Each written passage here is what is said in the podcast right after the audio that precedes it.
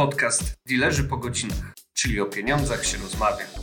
Ciekawe dyskusje i rozmowy o sytuacji ekonomicznej w Polsce i na świecie, o walutach i generalnie o pieniądzach dla każdego. Dzień dobry, witają Państwa Dilerzy po godzinach. Dzisiaj kłaniają się Państwu nisko Adam Fuchs, a ze mną jest Maciej Przygórzewski. O, może najpierw, jeżeli powstaną jakiekolwiek zakłócenia na linii my, mikrofony, to bardzo Państwa przepraszamy. Natomiast złotego zachowania w ostatnim czasie tak na nas zrobiły wrażenie, że aż się rozchorowaliśmy w pewnym momencie. No, z- zdrowotnie jesteśmy trochę słabsi niż zwykle, ale mamy nadzieję, że damy radę. Mamy nadzieję, że przyszły rok może będzie lepszy. O tak, bo w sumie właśnie do tego chcemy wyjść chyba. Trochę ten cały odcinek będzie o tych naszych nadziejach. I o tym, jakie takie dominujące scenariusze tak naprawdę yy, widzimy w nowym roku. Głównie oczywiście będziemy o rynkach yy, walutowych mówić, natomiast nie da się tych tutaj oczekiwań osadzić bez tego takiego szerszego kontekstu. Czyli o takich troszkę scenariuszach bazowych tego, co w świecie, na świecie i wokół nas może się wydarzyć w tym nadchodzącym dwudziestym trzecim roku. Tak, tak naprawdę y, zacząłbym może w ogóle od tego, co się działo w ostatnich tygodniach w Chinach. Czy czas przeszły jest słuszny? To jest mocno dyskusyjne, ponieważ ja osobiście nie jestem fanem danych statystycznych z państwa środka. Uważam, że ten kraj w dalszym ciągu niesamowicie manipuluje liczbami. Natomiast w ostatnich dniach Chiny zaraportowały znowu zwycięstwo z kowidem. I czyli kolejna wygrana. Kolejna wygrana. Ja wiem, że COVID ma dziewiętnastkę od roku, mamy dwa tysiące dwudziesty drugi rok, czyli tak naprawdę trzydziesty siódmy miesiąc, bo z tego co pamiętam w listopadzie się zaczynało. Tak, listopad, grudzień. Listopad, tak. Grudzień, czyli mamy trzydziesty siódmy y, miesiąc walki i kolejne zwycięstwo. No to chyba dobrze w takim razie, jeżeli w Chinach jest zwycięstwo, chociaż nie do końca ufasz temu, czy to zwycięstwo jest ostateczne. I tak, bo musimy przypomnieć jedną podstawową rzecz.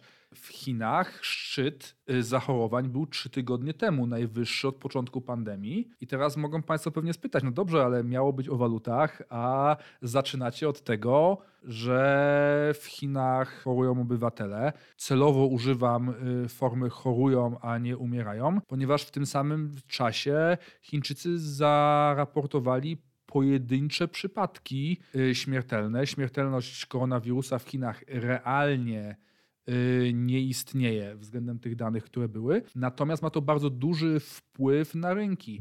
Ponieważ... Na funkcjonowanie samych Chin, no bo właśnie ważnym A. motywem to, co mówisz o tym, że nie przekładają się zachorowania na zgony, to za to przełożyło się na to, że Chiny wychodzą z polityki Zero COVID, które już jako jedyne, no właśnie dla nas COVID i te restrykcje mocne, to już taka jest naprawdę, już powoli zapominamy, że tak było. No tak, no skończyliśmy tą pandemię realnie w naszej części świata atakiem Rosji na Ukrainę. To był ten taki, że tak powiem, symboliczny moment, kiedy po prostu przestaliśmy się przejmować.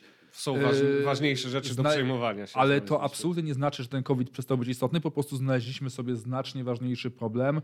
No ale też właśnie chyba szybciej u nas już się przekonaliśmy, że dzięki temu, że ta pandemia trwa od jakiegoś czasu, to najwyraźniej stało się tak, że jednak mimo, że są zakażenia, to nie przekłada się na to, co było zagrożeniem, czyli oburzenie szpitali, zgony i wszystko, co związane I z tym. Też... A Chińczycy dopiero teraz do tego dochodzą. Tak, ale też my się zaszczepiliśmy, oni nie. Tak, no tak, tak, tak. To, to wszystko gdzieś się prawdopodobnie łączy. Gdzieś tam się łączy. Natomiast jest to taki kawałek większego obrazka, bo w momencie, kiedy Chiny mają tą swoją politykę zero COVID, która odbija się negatywnie. Jako druga gospodarka świata, wszystko, co się tam dzieje, odbija się na reszcie. Wszystko się odbija na reszcie. W związku z czym mamy realnie ograniczenie aktywności gospodarczej, bo takiego, nie użyłbym słowa kryzys, ale ograniczenie aktywności gospodarczej i teraz... To ograniczenie aktywności gospodarczej odbiło się na rynkach przynajmniej surowcowych, no bo mniej surowców przemysłowych, mniej surowców energetycznych było importowanych do Chin, co chociażby w kontekście rosyjskiej agresji na Ukrainę, to że Rosjanie nie mieli jeszcze więcej kasy z eksportu surowców, żeby nacierać na naszego sąsiada, to w sumie nie było takie złe, natomiast to się odbije negatywnie na gospodarkach. I podejrzewam, że to może być jeden z ważniejszych elementów w przyszłym roku. No ale to chyba, moment, no to chyba jednak dobrze dla wszystkich w jakimś sensie, że Chińczycy odchodzą od tej polityki zero COVID i właśnie jest szansa na to, że będą działać, funkcjonować I dzięki temu cały globalny proces ma szansę na... Z jednej strony tak, natomiast mam wrażenie, że w pewnym sensie mleko się już rozlało, że to, że Chińczycy odchodzą od gospodarki zero COVID, to zobaczymy w perspektywie iluś kwartałów. Natomiast to spowolnienie na świecie, w pierwszym półroczu przynajmniej, wydaje mi się, że jest takim tematem, od którego jakoś szczególnie mocno nie uciekniemy. Nie mówię oczywiście, że mamy mieć kryzys w Polsce na stuprocentowe bezrobocie. Szczególnie bezrobocie w tym kryzysie będzie dość ciekawym tematem, bo moim zdaniem to będzie rozróżniało ten kryzys od poprzednich, to że właśnie nie wejdziemy.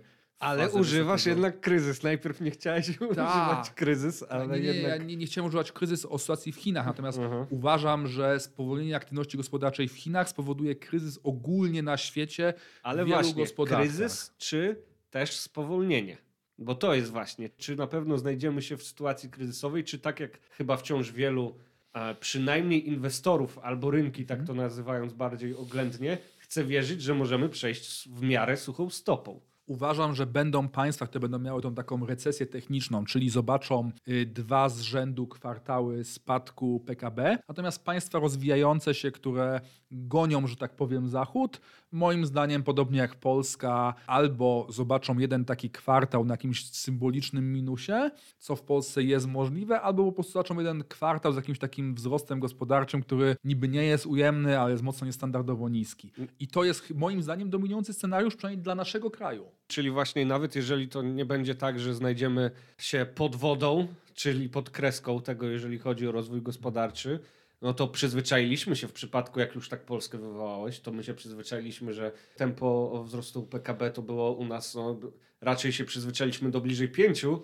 niż bliżej zera, które rzeczywiście jest w większości prognoz, pojawia się niecały punkt procentowy może. Tak, i pojawiają się dyskusje, po której stronie zera, a nie czy bliżej pięciu wręcz. Natomiast ja mam wrażenie, że po prostu będą takie w przyszłym roku dwa ważne elementy, które spowodują, że przynajmniej ten pierwszy kwartał będzie wyraźnie słabszy. Z jednej strony właśnie mamy to takie spowolnienie aktywności gospodarczej u największej, największej fabryce świata, użyjmy tego sformułowania bez jakiejś tutaj większej krępacji. Natomiast z drugiej strony pomysł na Zachodzie, który mieliśmy na walkę z inflacją, czyli najpierw próba przeczekania tego, a potem próba duszenia tego stopami procentowymi, to się w końcu musi odbić negatywnie. Gospodarki zachodnie przyzwyczaiły się w pewien sposób do bardzo niskich stóp procentowych i wiele rzeczy w aktywności gospodarczej wydaje mi się, że będzie jednak czekać.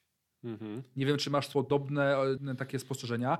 Nawet dane z produkcji budowlanej z Polski z ostatnich dni, nagrywamy to dwudziestego drugiego grudnia i już po tym, jak dowiedzieliśmy się, że jednak nie ma spadku w produkcji budowlano-montażowej, wydaje mi się, że one i tak pokazują, że w kraju z siedemnastoprocentową inflacją te cztery procent wzrostu to nie jest jakiś szał. Na razie rzeczywiście ja myślę, że dla y, wielu obserwatorów to, co na razie przynajmniej dostajemy jako dane z realnej gospodarki, wskazuje, że rzeczywiście to, jak mocnego się obawiano tąpnięcia i wciąż wielu się obawia, może nie być aż tak głębokie. Z tym, że właśnie mnie ciekawi w tym kontekście, czy ono będzie bardziej odczuwalne w Polsce przyzwyczajonej do wysokiego tempa wzrostu gospodarczego, w przeciwieństwie do krajów chociażby europejskich, zachodnich, gdzie ten wzrost gospodarczy no, był dosyć niski, ale stabilny w ostatnich latach. I czy w kogo tak naprawdę to y, może mocniej uderzyć i czy w ogóle uderzy tak odczuwalnie, żeby to się rozlało, to już tutaj wspominałeś, o rynku pracy. Bo tak naprawdę wszystkie dotąd kryzysy gospodarcze wiązały się z tym, że gdzieś to się kończyło na tym, że ludzie tracili pracę, stąd dochody. I jakby sto... I to dopiero pogłębiało tak, faktyczny tak, kryzys. Tak. Natomiast w tej chwili rynek pracy jest...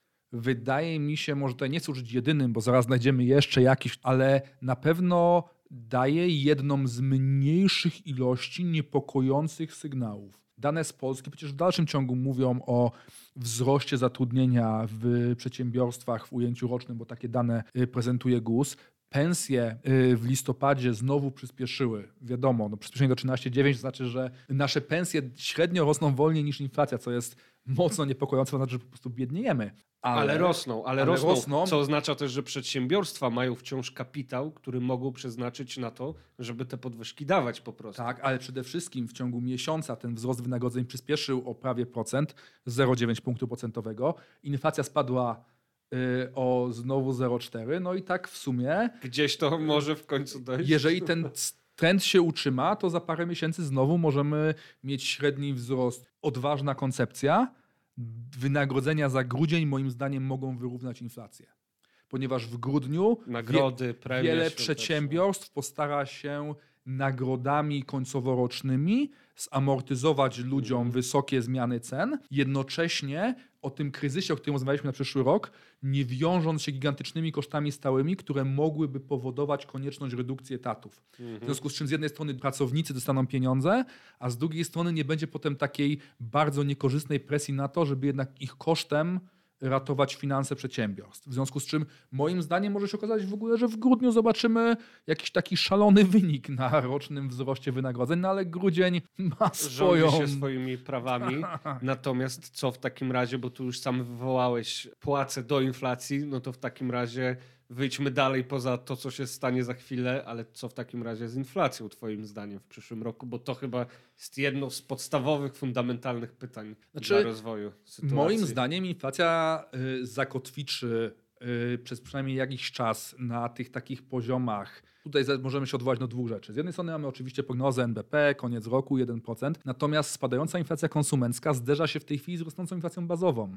W związku z czym znikają takie czynniki jak wzrosty cen paliw, wzrosty cen energii. Zresztą ostatnie dni na giełdzie towarowej, półroczne minimum w przypadku cen gazu. Jest wiele takich czynników, które powodują, że te zewnętrzne czynniki mają coraz mniejszy wpływ.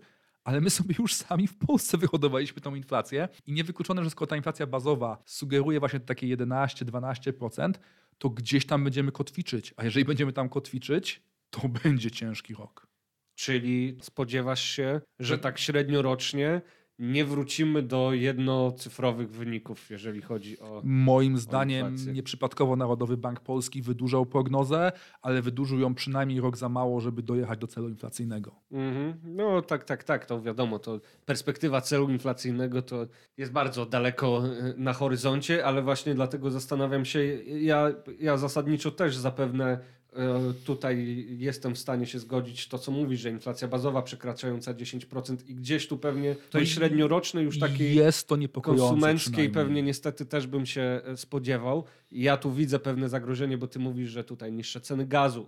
Ropa też jest no, praktycznie prawie najtańsza w tym roku, więc hmm. gdzieś to się może przeniesie na kolejny, ale jednak gdzieś te tarcze antyinflacyjne przestaną obowiązywać i w przypadku Polski to może być różnie, bo możemy na początku roku doznać pewnego szoku, ale z drugiej strony w realnej gospodarce powinny być zauważalne podwyżki stóp procentowych, bo to też, pamiętajmy, jest odłożone w czasie, żeby weszło to, to działanie w samą gospodarkę, więc gdzieś się to może zbalansuje. No, dużo jest takich elementów, które działają jedne z jednej, drugie z drugiej strony, natomiast wydaje mi się, że takie założenie, że przez jakiś czas będziemy się musieli przyzwyczaić do podwyższonej inflacji, jest w miarę bezpieczne. Natomiast ja się boję tego, że przedsiębiorstwa, będąc bombardowane z zewnątrz tymi wszystkimi prognozami, na końcu roku jednocyfrowa inflacja, mm. może będziemy już obniżać stopy procentowe, może coś.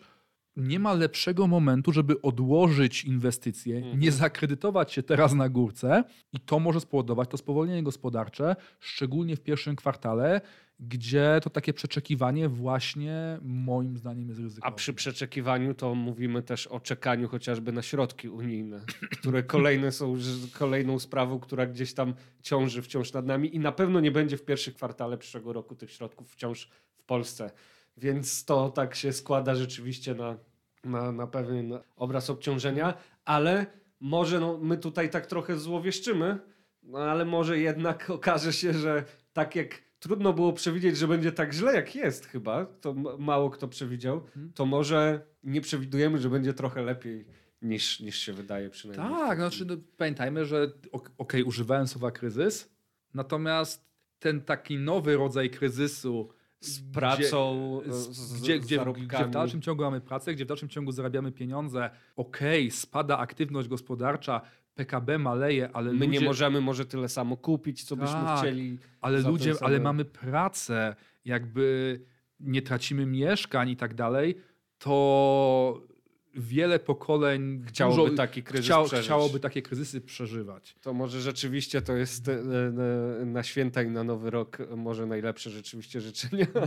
No jednak, jeżeli chodzi o pesy, pesymistyczne życzenia, Adam, to chyba mamy tutaj właśnie... Chyba to mamy. No przynajmniej podium. Nie wiem, jaka jest konkurencja, tak, ale boję się, tak. że z podium nas nie zepchną. To dorzućmy do tego zdrowia, proszę Państwa, tak. bo to jest szczególnie teraz przy tym, co się dzieje, szczególnie ważne w tym wypadku, chociaż bądźmy optymistyczni.